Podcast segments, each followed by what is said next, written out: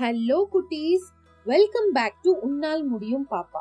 இன்னைக்கு நம்ம கேட்க போற கதை கிளென்லினஸ் பத்தின கதை. இங்கிலீஷ்ல ஒரு பழமொழி இருக்கு. Cleanliness is next to godliness அப்படின்னு சொல்லியிருக்காங்க.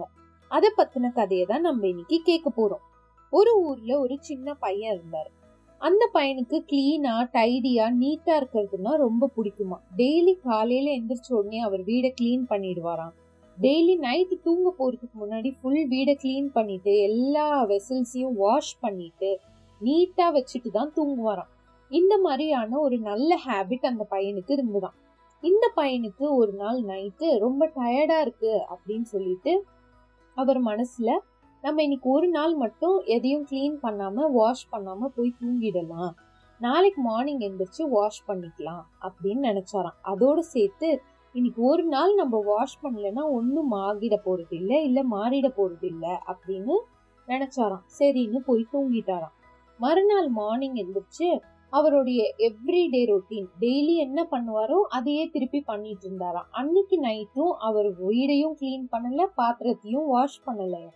அந்த வீடையும் க்ளீன் பண்ணாம பாத்திரத்தையும் வாஷ் பண்ணாம டெய்லி டெய்லி இன்னைக்கு டயர்டா இருக்கு நாளைக்கு டயர்டா இருக்கு நாளன்னைக்கு டயர்டா இருக்குன்னு போய்கிட்டே இருந்துதான் ஒரு நாளும் வாஷ் பண்ணாம பாத்திரம் நிறைய சேர்ந்துக்கிட்டே இருந்துதான் வீடு ரொம்ப அன்டைடியா ரொம்ப தூசியா ரொம்ப டஸ்டியா ரொம்ப ஒரு மாதிரி ஸ்டிங்கிங் ஸ்மெல்லோட மாறிடுச்சான் டெய்லி இப்படியே போகிட்டே இருக்கும்போது பாத்திரம் எதுவும் சமைக்க இல்லை யூஸ் பண்ண கிராக்கரிஸ் எதுவும் இல்லை அப்படின்னா ஃப்ரெஷ்ஷாக போய் வாங்கிட்டு வந்து பாத்திரத்தையும் கிராக்கரிஸையும் யூஸ் பண்ணுவார். கிராக்கரிஸ்னா ஸ்பூனு கரண்டி வெசல்ஸு எல்லாமே அதில் வரும். கட்லரிஸ் அண்ட் கிராக்கரிஸ் சொல்லுவோம்ல அதுதான் அது. அதை வாங்கிட்டு வந்து யூஸ் பண்ணிட்டு இருந்தாராம்.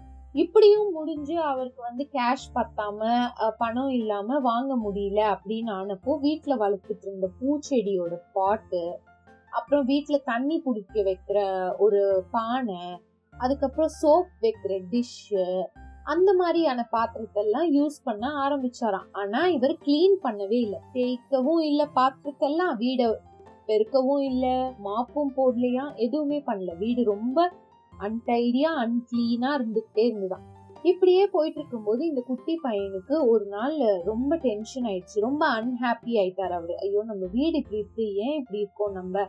நம்மளுக்கு ஒண்ணுமே புரியலையே அப்படின்னு நினைச்சிட்டே சோகமா உட்கார்ந்துருந்தாராம். அப்போ அன்னைக்கு மழைன்னா மழையா? அப்படி ஒரு மழையா? அப்போ அந்த குட்டி பையனுக்கு ஒரு ஐடியா தோணுச்சு. நம்ம மழையில எல்லாத்தையும் எடுத்துட்டு போய் போட்டுடலாம். போட்டு வாஷ் பண்ணி கிளீன் பண்ணி எல்லாத்தையும் எடுத்துட்டு வந்து திருப்பி வச்சிடலாம் அப்படின்னு டிசைட் பண்ணாராம். மழை நல்லா பெஞ்சிட்டு இருந்துதான்.